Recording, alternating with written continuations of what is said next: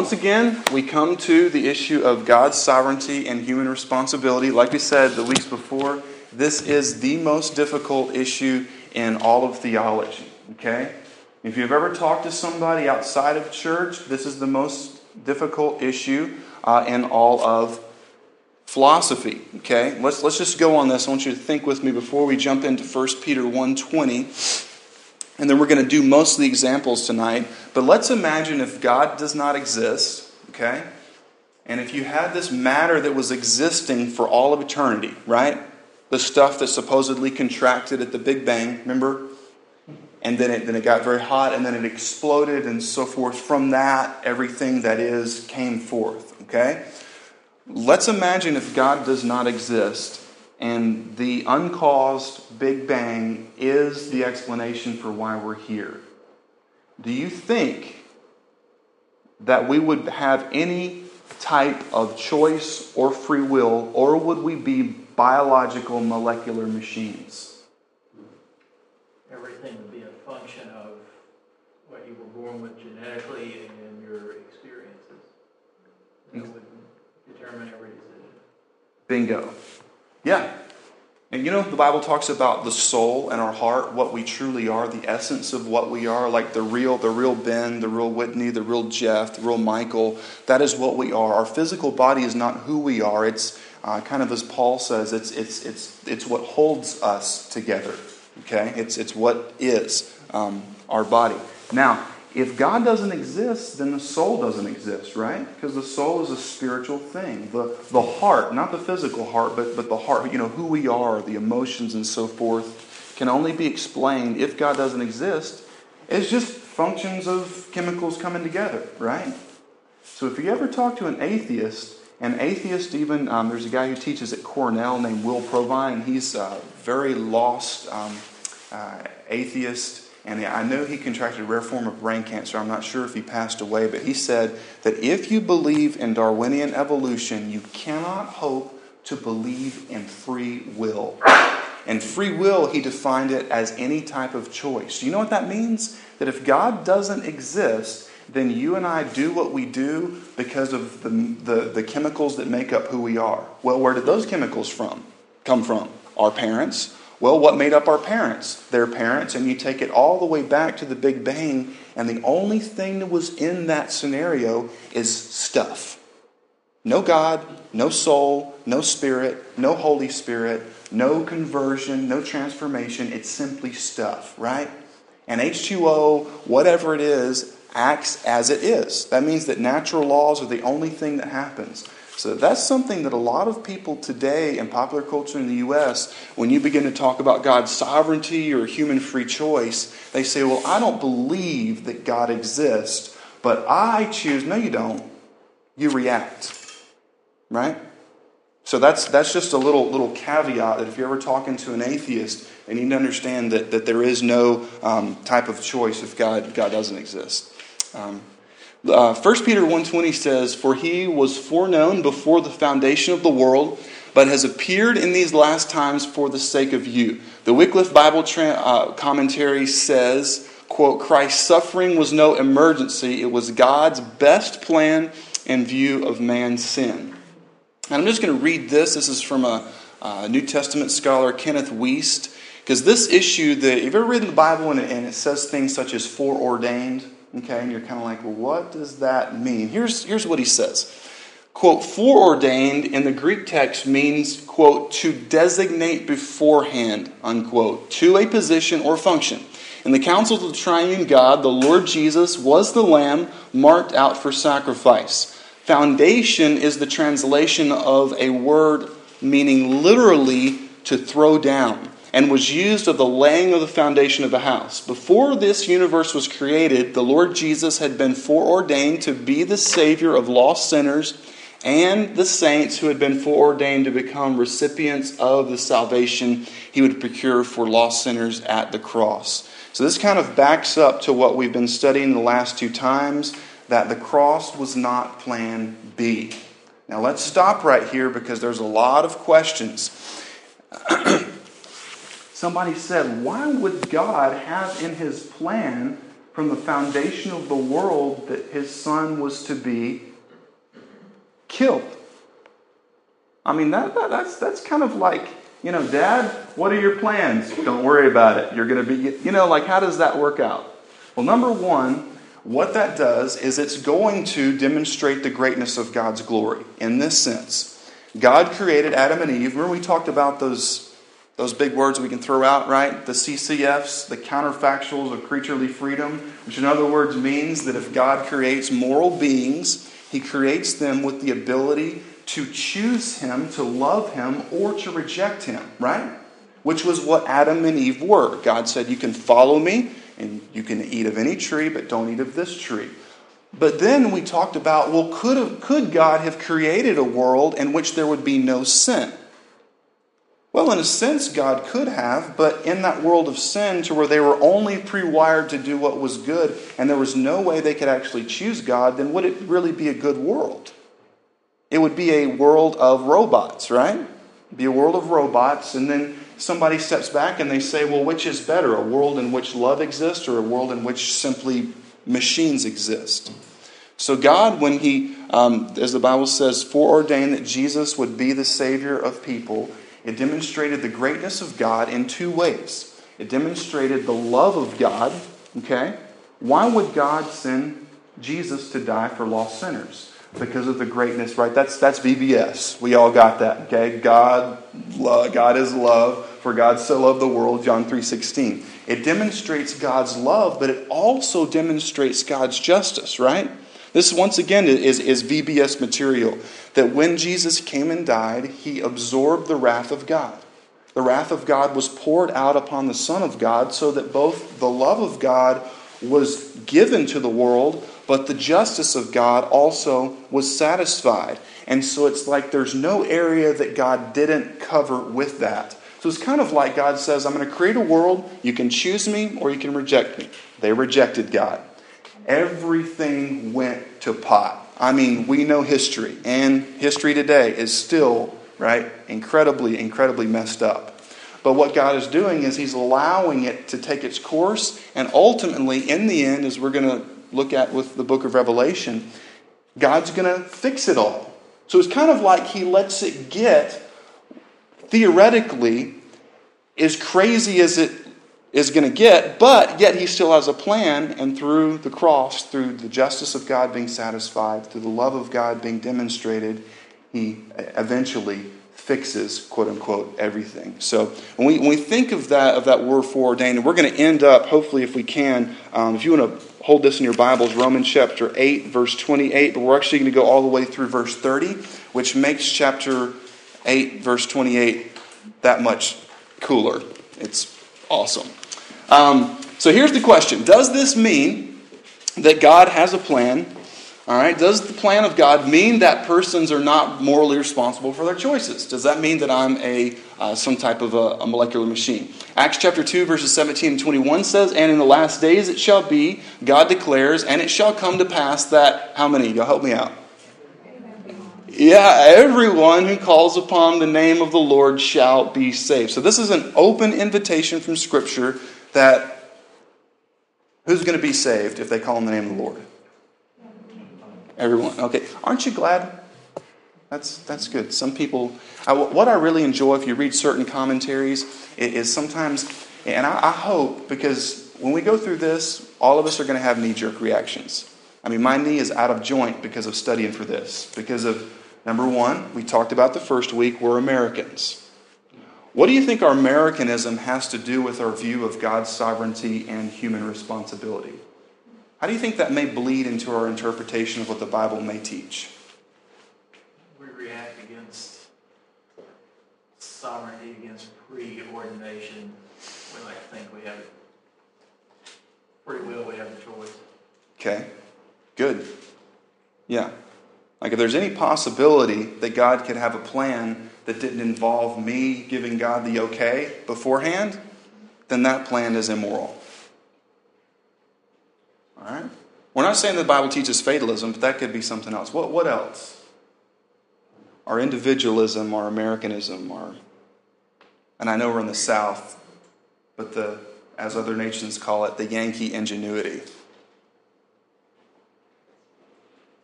You think that we could have a really, really strong view of our ability to control things and a strong reaction against someone else who may be in control of the events of our life?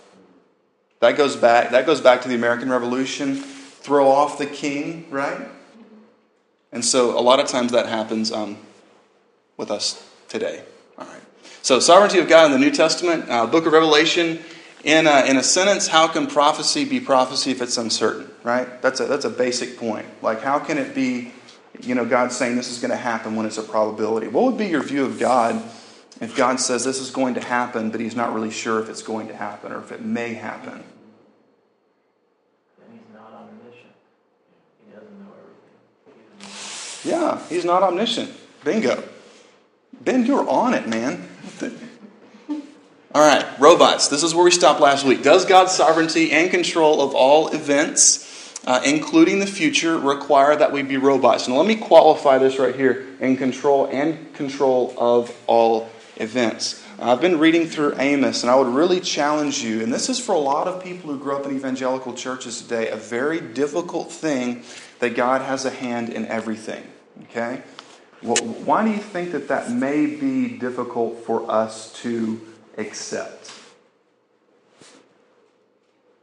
Because we tend to reject anything bad that happens. Why did God allow that to happen? Okay. And if it says that God works all things together for good for those who love the Lord, well, that means that God does work all things together for good, even really bad things that happen. But there again, he's looking from this perspective, and he's looking over an infinite amount of time. And a human perspective is just too small and narrow to see all the ramifications. Awesome. So, Michael, you're going to preach on Sunday. Because you just, I don't know, you, you got it in the notes, hacked in there. He just hit it on the head. That's, that's a great point. Yeah, because you said that it's like we see with, and I remember how you phrased it, but with human vision, in other words, and God is, God is up here. And that's the issue, okay? And something that, and this is, this is such a huge issue, something that I'm continually asking the Lord to do is say, Lord, just because I don't understand it, would you help me to remember that just because Jeff's mind, which is pretty small, just because I don't understand it, help me not to reject it? Or help me, Lord, if I don't understand how all of this fits together. And here's the thing if you guys can explain to me how every single one of these texts fits together perfectly in a mechanical sense, I will buy you a, heart attack sandwich at Hardee's later on. Like, this is something that has had the most brilliant Christian scholars all through the centuries. You have godly people who fall anywhere uh, in, in the mix. So, once again, before we jump in, this is not a test of fellowship, okay? So if we know someone who may come down really, really, really, really strong on God's sovereignty, don't tell them they're going to hell, all right? Or if we have somebody who's really, really strong upon the human choice, it doesn't mean that, that they're lost. We on the same page with that? Okay? All right, good deal. So, human responsibility, Deuteronomy chapter 30, verse 19. The Bible says, I call heaven and earth to witness against you today that I've set before you life and death, blessing and curse. Therefore, choose life that you and your offspring may live. So, there's no sense that people are robots here, right?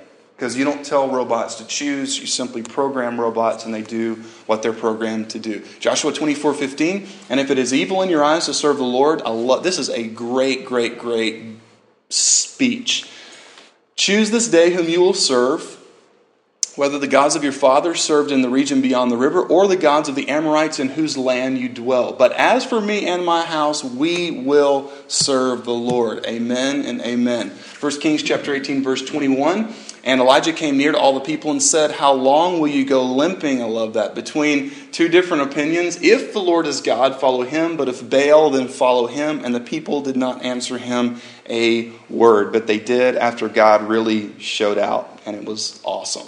John 3:16 we know the text for God so loved the world that he gave his only son that whoever volitionally from the will believes in him, right? Because that's what it is. Belief is an action of the will. Something that deep down inside that you do, you reach out in faith. Should not perish but have eternal life. Uh, last week we looked very briefly at Joseph. We looked at the text in Genesis chapter 50, verse 19 and 20. This is once Joseph was there. I think most of us here Wednesday night Wednesday night crowd is a cream of the crop, man. You know, it's one of those things. It's uh, A plus Bible students, so we don't have to go into as much detail. This is that Joseph, after he had been sold to slavery, said, um, and he's now number two in the top kingdom in the world. Do not fear, for am I in the place of God? As for you, you meant evil against me, but God meant it for good to bring it about that many people should be kept alive as they are today. Psalm chapter 105, we're not going to read all that, verses 17 through 24, speaks of in verse 17, he sent a man before them, Joseph, who was sold as a slave. It speaks of God's plan um, in Joseph being uh, sent away. And I think, okay.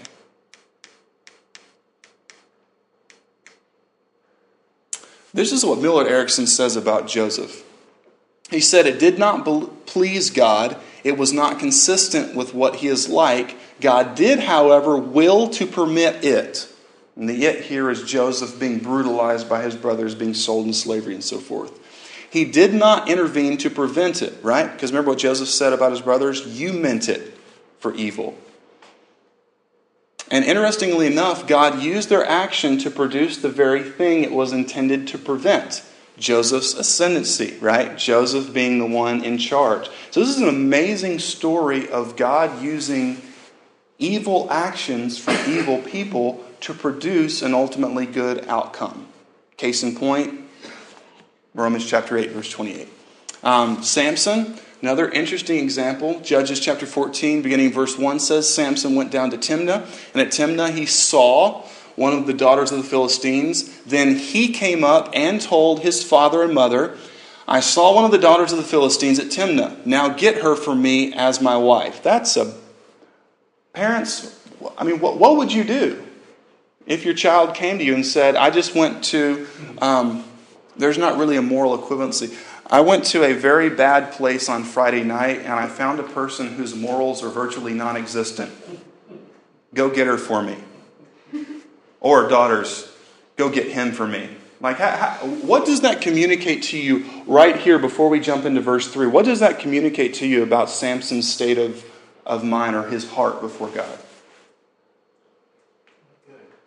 Yeah, not, not good, okay? Maybe the fifth commandment, honor your father and your mother, okay? Maybe the first commandment, um, you shall have no other gods before me, which means God's word first, which God said don't intermarry with pagans because they will pull your heart away from the Lord. So, verse 3 But his father and mother said to him, Is there not a woman among the daughters of your relatives or among our all our people that you must go take a wife from the uncircumcised Philistines. But Samson said to his father, Get her for me, for she is right in my eyes. And a little, little exegetical note for Samson.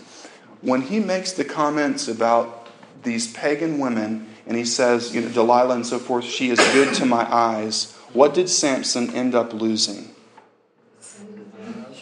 They put out his eyes. Which, when you talk to students, you talk about teen suicide and so forth. Female, male students, I mean, seventh grade through college, this is a powerful, powerful text because if you tie that into the New Testament teaching of the lust of the eyes, the lust of the flesh, and the pride of life, and says that, right, these things are passing away. The world is passing away, but he who does the will of God, 1 John 2.17, abides forever. Powerful, powerful um, text there. So the, the Old Testament's awesome. I know you guys know that, but it's really it's really great. Uh, Judges 14, 4. His father and mother did not know that it, what? Oh, family drama, was from the Lord. For he, God, was seeking an opportunity against the Philistines. At that time, the Philistines ruled over Israel. So here's God once again, the, the, the, first night we looked at, and this is kind of where you say, Jeff, where do you where do you fall in all of this? At this point, with what I understand of the Bible, I believe that God is totally sovereign. I believe that God's plan um, is not going to be thrown off by our unfaithfulness, okay, or by tyrants. But I believe that God places people in specific situations. God created them, He knows who they are. But some people turn away from the Lord, and God knowing that, because God knows all things that are true, right? That may be something too that's helpful. We say, well, what is the foreknowledge of God? The foreknowledge of God, God knows, all right, the future, but He knows the future because it's certain. Because God doesn't know things that are not true, right? God can't, God can't know something that's not true. See, well, does that mean that God, there are things that God can't do? Well, it's kind of like saying that there's a person who's so brilliant in math they can never get anything wrong. Does that mean that it's a detraction from their ability as a mathematician? No. It's like, you know, basketball player who's so good he can never be dunked on or never be beaten or never scored on. But I believe that what the Bible's teaching in these texts, and we'll look at a couple more, is that God is placing these people here. They are not robots, right? Nowhere in the Bible does it teach that. But God is so powerful that He's using even their rebellion to work out His perfect will. Okay, we'll, we'll look at look at another one. And if, if this is confusing, then then welcome welcome to the party. But once again, it's it's going to be um, one end or the other. Uh, 1 Samuel chapter two verse seventeen. Hophni and Phineas. Remember Hophni and Phineas, the sons of Eli, the really really corrupt preachers' kids, and they're doing everything. They're sleeping with the women who were designed to help out with the house of the Lord. They were rejecting God's God's word. Man, we're running out of time again. All right, here we go. Um, Bible says, Thus the sin of the young men was very great in the sight of the Lord, for the men treated the offering of the Lord with contempt. So who here is doing the wrong? Young men. Bingo. All right. 2 Samuel uh, chapter 2, verse 22 through 25. Now Eli was very old, and he kept hearing that, all, that his sons were doing all that his sons were doing to all Israel, and how they lay with the women who were serving at the entrance of the tent of meeting. And he said to them, why do you do such things? For I hear of your evil dealings from all the people. No, my sons, it is no good report that I hear from the people of the Lord spreading abroad. If someone sins against a man, God will mediate for him. But if someone sins against the Lord, who can intercede for him? But they would not listen to the voice of their father, for it was the will of the Lord to put them to death. Now, right here, I put this in our notes it almost seems like that case where God hardened Pharaoh's heart. Now, does the Bible also say that Pharaoh hardened his, hardened his own heart? Yes.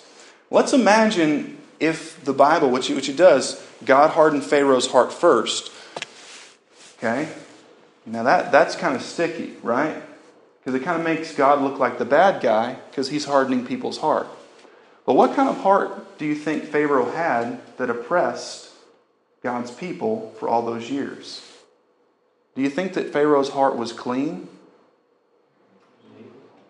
What's that? It was an evil heart. Oh, absolutely. Yeah, you could, you could throw anything, everything in there from racism. I mean, it was a specific ethnic group that was being oppressed. And that's one of the big issues. People come to this and they say, okay, they would not listen, but apparently God did not supernaturally intervene after he, and they had heard the teaching of the word every day. So not only was it a, uh, not only was it a depraved heart of Hophni and Phineas, but it was also a heart that had been hardened to the word of God.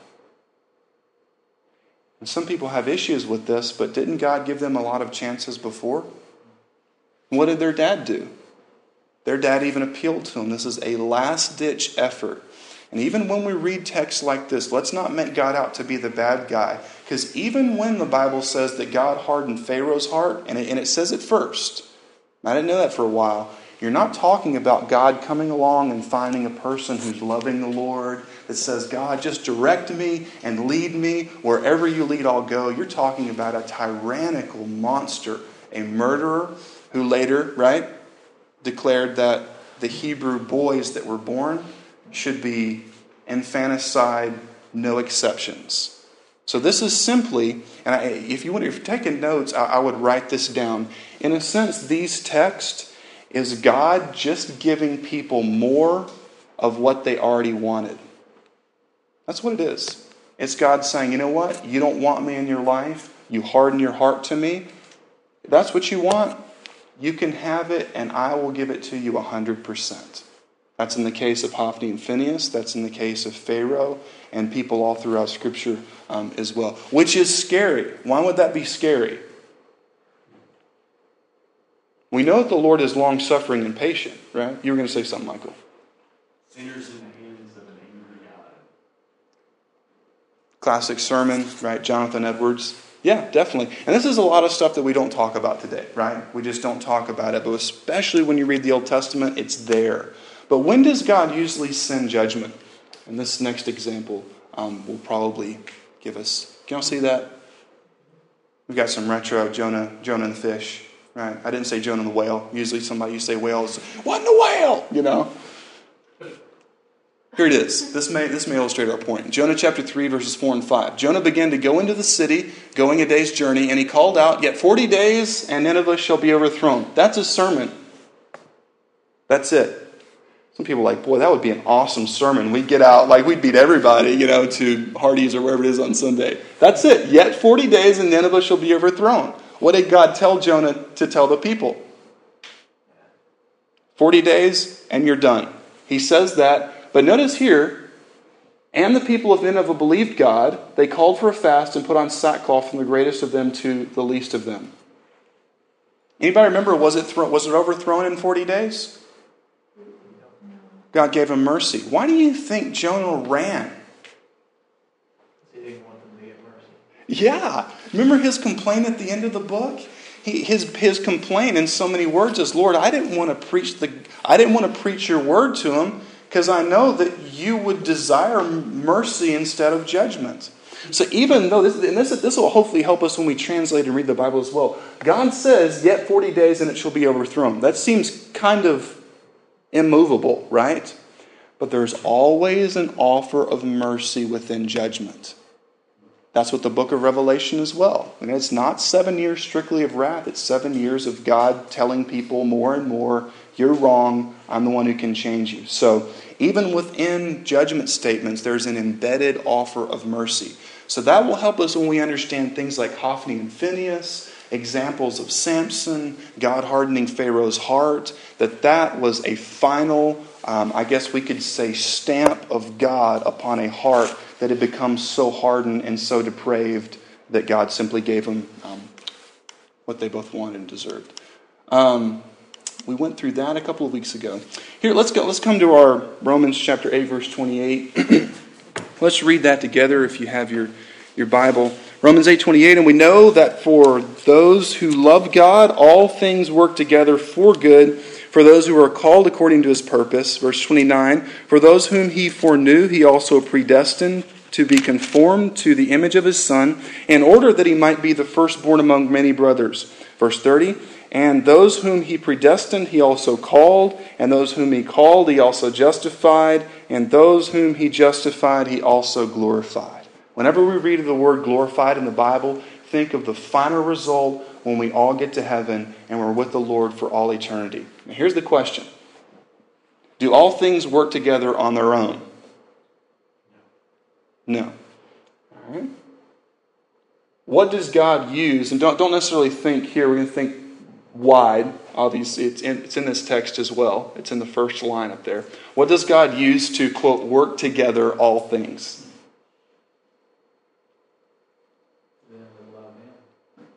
To them that love Him. Boom. Remember um, John 3.16? Whosoever believes upon Him. Love is an action of the will. What this is saying is that everything that God has to do, He has His plan, but He involves the choice, He involves the actions, He involves the obedience of people. Okay? Once again, I would underline that in my Bible. It says, Romans chapter 8, verse 28. Y'all probably have this memorized, right? Like most Baptists have this memorized, and then they also have something in there like about casserole. I don't know. But, and we know that for those who love God, Obviously, those who love God are also loved of God, but it says those who love God. So that means that everything that ends in verse 30 with us being glorified, being in heaven with the Lord after having been justified, being cleansed of sin, all of that could not exist without some type, some beginning. But where did the beginning start? Did the beginning start with I we love God first or that He loved God us first? Bingo. So, right there, we kind of have an anti or an un American statement because we usually like to think that it begins with us. But the text says, right, 1 John, God was the one who loved us first, but right here it has us reciprocating and reflecting that love back to God. And that's what we call a relationship, right? Remember in the book of Revelation, it talks about the marriage supper of the Lamb and how the church is the bride of Christ? What would you call a quote unquote marriage in which the bride um, didn't really ever have any type of, I guess we could say, um, action to love the groom? It'd be kind of make an awkward wedding, wouldn't it? Right? Like, I really, really love her, and she's just kind of like, I'm just a robot, baby. You know, I, I, don't know if I have any type of inclination towards you at all. I don't have any. To, there's never been a volition, a volitional choice to receive you. It's an amazing, amazing picture here of um, marriage. So as we come to the end, it's right here. But if God has rendered the future certain, do my choices make a difference? Two things. Number one, God's plan includes the means to the end of that plan. Okay? Remember Jesus, Matthew 28? Who's supposed to go into all the world and preach the gospel? Yeah.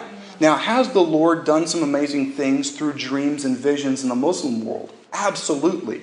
But often what happens is that a missionary is sent there later to explain the dream and the gospel and who Jesus was. All right?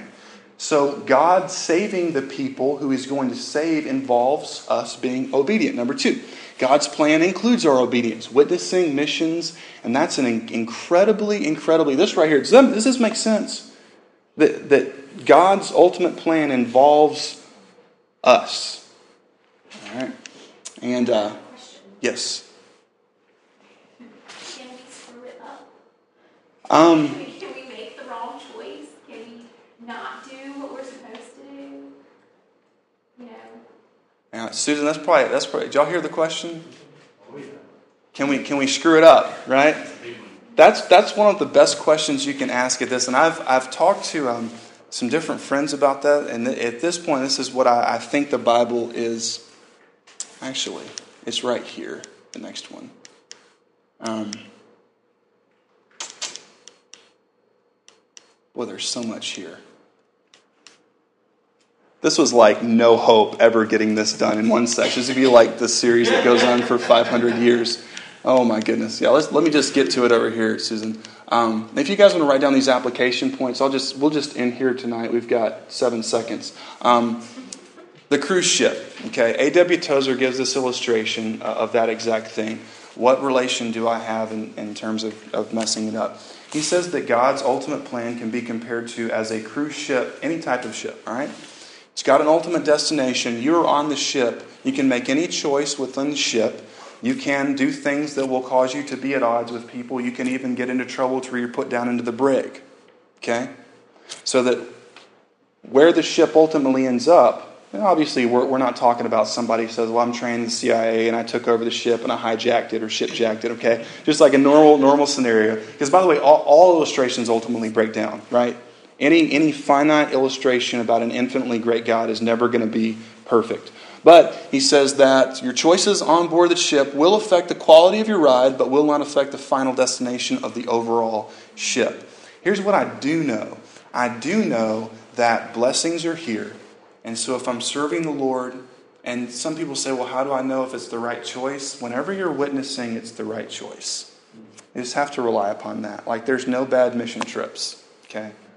Um, if they actually share the gospel, right? It's not, um, you know, just a vacation. So, so blessings are here. God desires to bless me. But even as we looked in the case of Joseph and his brothers, even their evil, wicked choices, God eventually used to bring about his perfect will that the evil, wicked choices were intended to prevent, which was, like Erickson said, Joseph's ascendancy. So, really, I don't think that we can mess up God's plan, but I do think that our choices can affect our joy. Um, our choices can definitely affect um, uh, the quality. Um, I, some people say, like the, the crowns in heaven and the rewards. I don't know what all that's going to be, but we're going to give it all to the Lord.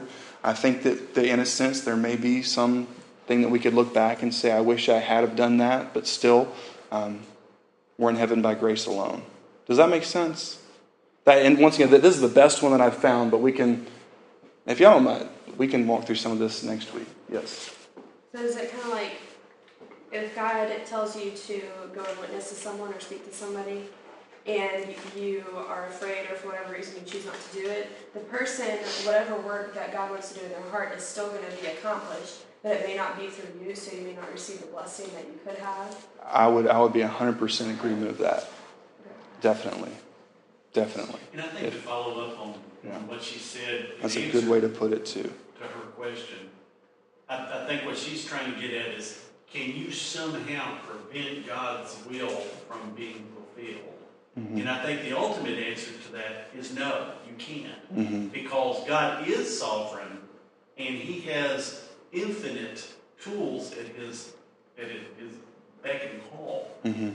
But the point is, is since you're talking about yourself, what are you going to do with God? What is your part in His plan? Mhm. You know, I look back over my life. I, there was a large part of my life totally wasted from a God godly perspective, and there's a loss there. Yeah. Yeah, But it, but it also says all of your all of your works, if you will, are like hay and stubble and precious stones. Stubble's burned away. All you have is is the precious stones. Mhm. The question is, how many precious stones do you want to have, Hmm. and how do you want to how long do you want to wait before you start building up a few of those? Hmm. You know, I'd kind of like to have a few things in the bank, so to speak, when I get to heaven. Right. Yeah. Good word. I mean, it'll be it'll be a nice place to live. Yeah, definitely, definitely. And I love that phrase. And I know we're, we're over time, and some of you guys come straight here from work, which God will reward you for that. But uh, that phrase in, in Revelation chapter 21, that He will dwell with them, and that's in the Greek, it's the, the, the verb for tent, right? Like a tent, but they put it in the, ver, the verbal form, like a continual action. God literally, if we want to do like a redneck translation, God will tent it up with them forever. And it's in that sense that it's not a mansion, but it's it's it's a particular dwelling place within uh, a whole realm of, of dwelling. So, like we, you know, totally destroyed the song a few weeks ago on a Sunday morning. There's not going to be, you know, um, comparing of mansions and so forth, but um, definitely obedience makes a difference. Thank y'all so much. Um, let me pray for us, and then we'll, we'll head out. Father, we thank you so much for your word, and we thank you, God, that you give us examples, you give us warnings in your word um, to obey you, to love you, and to be filled with joy. Uh, Lord, or to reject you and to suffer heartache. So, would you help us, Lord, to have mercy, as it says in the book of Job, upon those who doubt, uh, pulling them from the fire. So, God, would you help us not to, um, to forget the people who don't know you? Would you help us continue to pray and to work? In Jesus' name, amen.